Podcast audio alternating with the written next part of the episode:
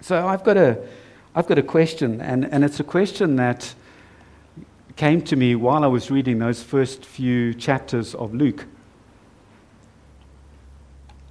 I was wondering why everyone who had an encounter with an angel was gripped with great fear. I mean, we see that Zechariah was gripped with fear. We, we see the angel saying to Mary, Do not be afraid, which implies that she was afraid. And we see the, the shepherds, I think they, they've got the strongest description of fear. It says they were filled not just with fear, but with great fear. They were filled with great fear.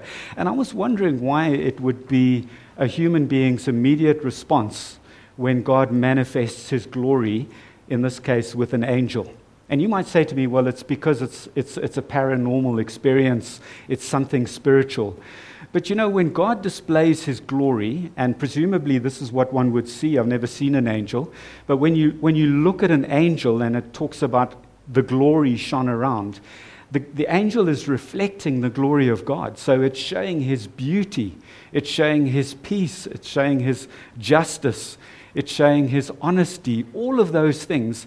And why would we be afraid if we saw a manifestation of that? It's a good question, isn't it? The other thing that I've been wondering about um, is, is a sort of an observation. I often find myself thinking that I'm just too ordinary to make a difference for God. And maybe you feel the same way. So maybe you're thinking, Taylor Swift, she should be the one who God calls to spread the gospel. Because after all, she's the Times Person of the Year, isn't she? Did you, did you get that? I just didn't get it. Why would Taylor Swift be the person, the Times Person of the Year? I mean, Times gives that award to someone who's been in the news the most. And so she's, she's standing there along with people like Nelson Mandela and Zelensky and um, Albert Einstein. And I'm just like, surely we've got more to be interested in on the news than Taylor Swift. But you know, if Taylor Swift was spreading the gospel, imagine what an earthquake she would create so much more than the earthquake that she created at one of her shows. Did you read about that? There it is there. That one there on the top was called the Beastquake. That was an earthquake that was generated when this guy called the nickname the Beast scored a touchdown in American football. But you can see that Taylor Swift's concert um, generated something even more exciting than that 2.3 magnitude on the Richter scale. Um, and her latest tour grossed over a billion dollars. And so, like, surely she would be the right person to be spreading the gospel news. So, what I'd like you to do is just to keep that question and that observation in your mind as we come to today's passage. Why is it that people are so terrified when they see a manifestation of God's glory? And why is it that God chooses ordinary people like us to spread the gospel? And can we? Can we spread the gospel? So, let's read Luke chapter 2, verses 8 to 20 and then we'll, we'll crack on from there. So, the shepherds and the angels. And in the same region, there were shepherds out in the field, keeping watch over their flock by night. And an angel of the Lord appeared to them, and the glory of the Lord shone around them. And they were filled with great fear. And the angel said to them, Fear not, for behold, I bring you good news of great joy that will be for all the people. For unto you is born this day in the city of David a Savior, who is Christ the Lord. And this will be a sign for you. You will find a baby wrapped in swaddling cloths and lying in a manger. And suddenly there was with the angel a multitude of the heavenly host praising God and saying, Glory to God in the highest, and on earth peace among those with whom he is pleased.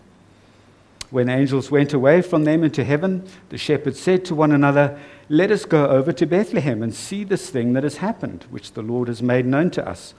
And they went with haste and found Mary and Joseph and the baby lying in a manger. And when they saw it, they made known the saying that had been told them concerning this child. And all who heard it wondered at what the shepherds told them. But Mary treasured up all these things, pondering them in her heart. And the shepherds returned, glorifying and praising God for all they had heard and seen, as it had been told them. And at the end of eight days, when he was circumcised, he was called Jesus, the name given by the angel before he was conceived in the womb. So we're going to unpack this uh, passage using three different uh, headings the message, the messengers, and the response. The message, the messengers, and the response. So, first of all, the message. Let's dive in there. Look at that uh, in verse 8. Some shepherds were in the region, out in the field, keeping watch over their flock by night. Um, so, just to set the, the scene there, uh, around Jerusalem, this is Bethlehem, which is close to Jerusalem, at the time when there were, were feasts in the temple um, and different uh, things to be celebrated, there was a requirement for a huge number of sheep for the sacrifices. So the shepherds would have been out living, in the, living rough in the fields, looking after the sheep, so that they could sell them to people who had come to, to worship. And the glory of the Lord shone around them, and they were filled with great fear. And then the angel tells the shepherd not to be afraid. So he says, Fear not. And then he gives an explanation why they shouldn't be afraid. So the antidote to the fear is actually the message that we're going to be looking at today. And if that is the antidote to the fear, then maybe it's going to give us some clues as to why people are afraid when they see the glory of God manifested in an angel. So let's have a look at the message. It's good news of great joy for all people. So that word, good news, is euangelion. It's the same word that's often translated the gospel, the good news. It means literally the joy news. And it was a word chosen by Jesus and the, and the disciples because it was used at the time in secular literature. And euangelion was news, now we need to get this, of an objective, history changing event that altered everyone's situation and that everyone needed to respond to. Very important news, good news. So perhaps the best example of this was in BC 490. There was a battle fought called the Battle of Marathon. What had happened was that the Persians had come in and invaded Greece, and they were marching on Athens. So the people of Athens sent out an army to engage the Persians on the battle, in the battlefields of Marathon, the plains of Marathon. And this army was a very ragtag army. A lot of them weren't soldiers, a lot of them were just farmers and tradesmen who'd actually taken the tools of their trade to use as weapons. And so everybody expected them to lose, but they didn't. They actually won the battle. And so at that point, it was imperative to send back the Evangelion to Athens, the good news, because otherwise people would likely be leaving the city, running away, thinking that there's going to be rape and pillage, there'd be looting happening. And so they sent back the good news and they sent it with a single runner who ran 22 and a half miles, which is the distance of a marathon in, in the modern marathon race. And when he arrived at Athens, he ran through the city gates and he shouted out, Rejoice, we have triumphed. An objective, history changing event that affects everybody and that everybody needs to respond to. So there was no reason for these shepherds to fear because the angels were bringing good news. Good news of an objective, history changing event that's going to alter their situation for the better. And it came in the form of a baby lying in a manger. Isn't that strange? And not only was it good news for the shepherds, but it says there it was good news for all people good news of great joy that would be for all people. But what was the message? Here it is For unto you is born this day in the city of David a Savior who is Christ the Lord.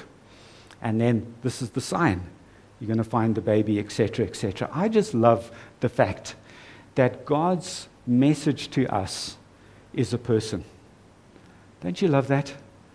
You know, when we hear a message, there's a whole lot of checking and questioning and doubt about the message. But when we actually see the message in the form of a person, a person who can be verified by history, there are no historians that would deny that Jesus Christ lived. that he lived an amazing life and that he died on the cross. There are historical facts that relate to his resurrection that we can go and check. So the message was this baby lying in a manger. But no ordinary message, no ordinary person. First of all, look at some of his titles there. He is a savior. In other words, a person who saves. But what will he save us from? And I think this is very important as we start to grapple with this idea of why do we feel frightened when we are exposed to the glory of God. He's come, according to Matthew, to save his people from their sins. That's what Jesus means. Do you know that Jesus is the Greek form of the Hebrew name Joshua, which means the Lord saves? Isn't that a lovely name for Jesus? The Lord saves. But it implies to us that, that there is something that we need to be saved from. But why is he called the Lord saved? Well, because according to the angel, he will save his people from their sins. Folks, we have this sin problem that we need to be rescued from. Without the work of a Savior, we are not going to have peace with God, and nor is He going to be pleased with us. But the message of the angels, look at what they said Glory to God in the highest, and on earth, peace among men, those with whom He is pleased. This implies that we are at enmity with God, doesn't it? Our state, our fallen state, is one of being an enemy of God. Peace needs to be restored, and this Savior is going to bring peace to us, peace between us and God. And also, He's going to put us in a place where we're actually um, the recipients of God's pleasure. God is going to be pleased with us. And that, that Greek word there, pleased, it's the same word that Luke uses in chapter 3, verse 22. Let's read it. When Jesus also had been baptized and was praying, the heavens were opened, and the Holy Spirit descended on him in bodily form like a dove, and a voice came from heaven You are my beloved Son. With you I am well pleased. This is what Jesus can do for us. Jesus can restore our relationship with God so that we're no longer his enemies, so that we're at peace with him. But not only that, but that also he would be pleased with us. That's the impl- implication of this connection. God establishes peace, but he also takes pleasure in us. Isn't that beautiful? I just love the fact that God looks at me and he sees me in Christ and he's pleased with me. And it's the same for you. It doesn't matter who you are. If you put your faith and your trust in the Lord Jesus Christ as your Savior, he can, he can restore you to that place of peace with God and so that you can experience God's pleasure. Folks, the reason why everyone in Luke was terrified when they saw the angel was that deep down they knew that they had reason to be afraid. Every one of us, unless we avail ourselves of what Jesus can do for us, we have good reason to be afraid. You may not have seen an angel, but there's enough records here in the Bible that it's a terrifying thing. And it's because when we see that angel, we see the purity of God, we see the justice of God, and we know that we just simply do not measure up, and that we will experience his judgment unless we're saved from our position. And so that message is just such good news and it's great joy for all people. And it was a person, a savior, savior, I beg your pardon, to rescue us from our sins so that we could be put into right standing with God and become his children, the objects of his pleasure. But there's more to learn about this man who was God's message to us. Look at his titles. He is Christ and He is the Lord. The word Christ was a Greek word and it meant the anointed one. And it was used to translate the Hebrew word Messiah. So, what the angels were telling the shepherds was that this little baby is God's Messiah. They would have known all the prophecies, just as many of us do from the Old Testament, about the Messiah who was coming to save his people. This was the one. This little baby in swaddling cloths was the Christ. But he was also the Lord. And that Greek word translated Lord was originally only reserved for God in the Old Testament. But the New Testament writers started using it for Jesus. What were they saying? They were saying, He's the Messiah, but He's also God. Isn't that remarkable? Jesus is a very remarkable person. And this is the message that God has actually sent us. So much better than a voicemail because it's a person. A person that we can relate to. A person, the Bible tells us, who actually comes and takes residence in our hearts through the power of the Holy Spirit when we put our faith and our trust in Him. So let's have a look at the messengers now. First of all, the angels. It says there that God sent a multitude of angels to be his messengers. And, uh, and of course, that's fitting, isn't it? If God's going to send a message to the earth, why not send a multitude of angels? But why would he send this sort of um, sound and light show, if you like, to a bunch of shepherds sitting in a field? You know, why didn't he go down and send them down to the, to the palace down in Caesarea? Where, where Pontius Pilate was? Or why didn't he send them to the, to the temple where there would be hundreds and thousands of people all worshiping? Anybody who was somebody would have been there. Why not send them there? But he didn't. He sent them to a small group of shepherds. And you know, shepherds, I think many of us know this, they didn't have a great reputation. They, they were petty thieves, they had no influence, they had no education, they had no clout. I think you get the picture, don't you? But wasn't that God's point? I think it was God's point. Is that God favors the weak and the powerless. He's not limited by the weakness of his children. And how often do we feel weak in the face of what we experience in life? Even once we've been born again and adopted into God's family, we still feel weak. But what God is saying here is it doesn't matter if you feel weak. Once you're my child, my strength can be perfected in your weaknesses. I find that such an encouraging thought, and, and I hope that you do as well. God can use you to spread the good news. If He could use shepherds, if He chose to use them rather than sending angels, if He chose to use Kathy Hull instead of Taylor Swift, then surely that's the best way for it to be. An army of people just like us who are spreading the good news. And, folks, the good news is actually not that difficult to share. It's very simple. What we're saying to people is have a look at Jesus. Jesus is God's message to us. He's the message. Have a look at him, and, and, and he's a verifiable person. There, I don't think there are any historians who would deny that Jesus Christ lived and existed. We can check out the facts of his like, life in, in um, historical documents, and not only the Gospels as well. What are we telling people? Check out Jesus. Remember that his very name means the Lord saves. That's something else that we can tell them. Jesus means the Lord saves. Have you thought of that? His titles are Messiah, Christ. He's God's messenger to us. He's the anointed one. He, he is the Lord. He is God. These are remarkable things. And it's a very simple message that we need to share with people. Just like I was in this place and I checked out Jesus and he started calling me. And, and as I explored him and explored the faith, and as he revealed himself to me, you know, this is what happened.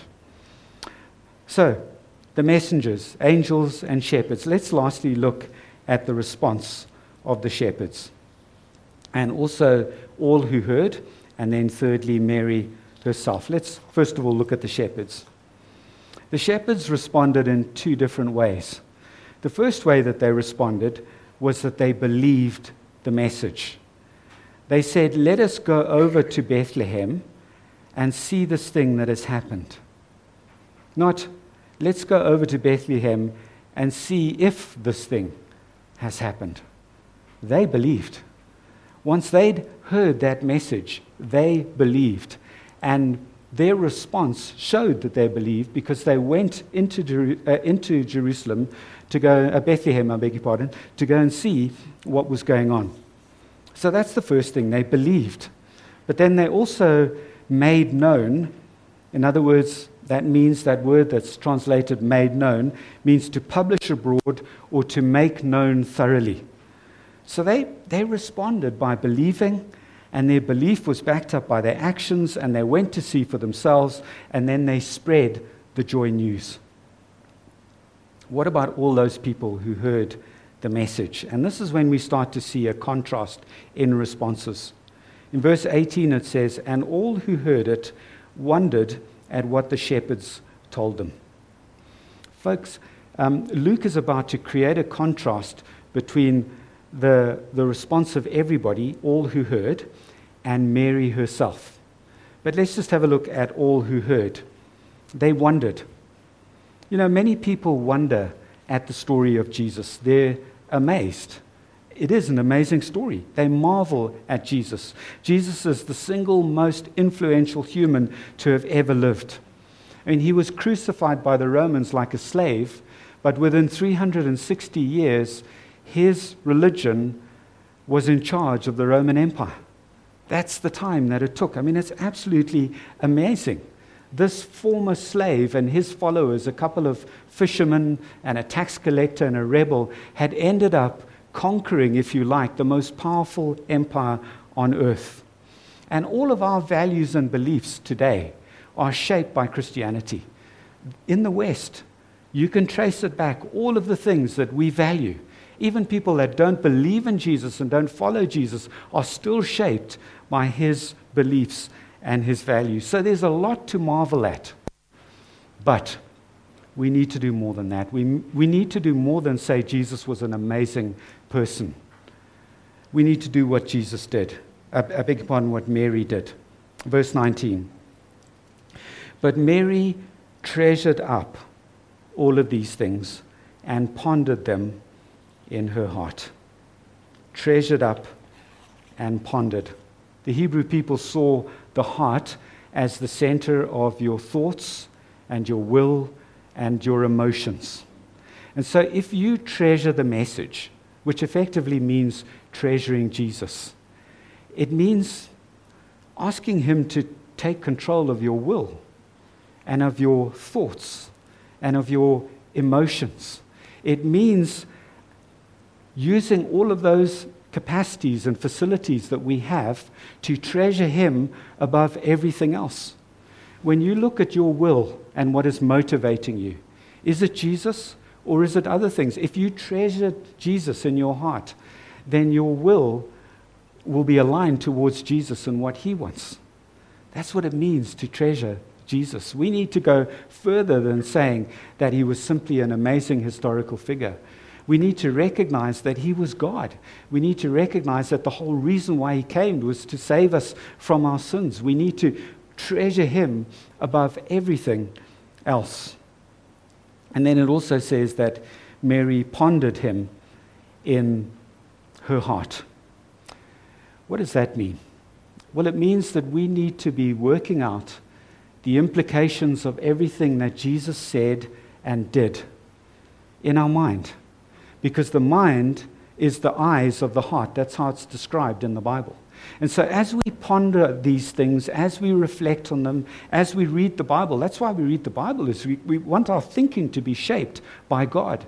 And as that happens, as that light, if you like, comes through the eyes of our heart, through the mind, it trickles down and it starts changing the way we feel. It starts changing the things that motivate us. It starts changing our heart. And that's why she pondered these things in her heart. Folks, just in conclusion today, we need to, to learn that God uses the ordinary um, because the message is extraordinary. So it's not really about us. It's not really about us, the messenger. It's about this extraordinary message that we are taking to people. It's a person. And what a person he was. Jesus, the Lord, saves. We need to explain to people that we, we need to be saved. We need to be saved, otherwise, when we face God one day, we're going to be overcome with fear rather than overcome with joy and excitement and love. Jesus saves. We need saving from our sins. He is the Christ, He's God's anointed one, He's the Messiah, the messenger. He's also the Lord. He's Christ the Lord. He's God. And what he, what he does is he brings that peace between us and God. He reestablishes peace between us and God, a peace which was lost. Mankind lost it right from the very beginning when Adam and Eve rebelled in the garden. And it also puts us in that place where God is pleased with us. Wouldn't you love to be in that place where God is pleased with you, where He takes delight in you?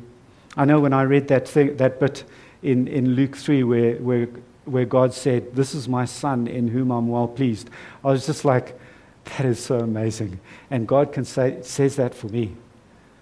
There's Ian Rea. He's my son in whom I'm well pleased. There's Andrew Kalper, my son in whom I'm well pleased. There's Janet Markuson, my daughter in whom I'm well pleased. And perhaps you don't believe. And the, the thing is that that could be yet. Maybe you don't believe yet. I'm telling you now that if you're here today and you don't believe and you're starting to explore the Christian faith, it's because God is calling you. Nobody ever enters the kingdom of God without God calling them, you. He's the one who takes the initiative. He's the one who broke in to Abraham's life and changed his life. He's the one who broke into the life of these shepherds with the amazing angelic sound and light show.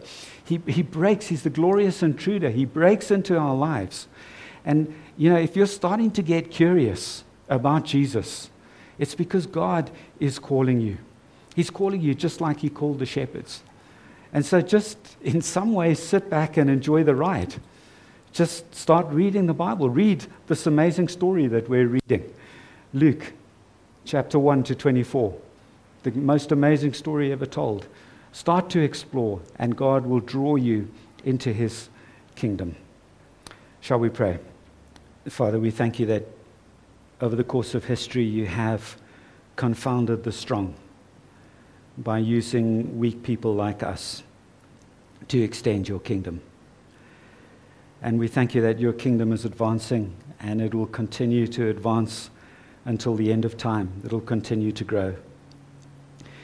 And Father, we just want to reaffirm our commitment to you today. We just want to say, as a family, that you're amazing.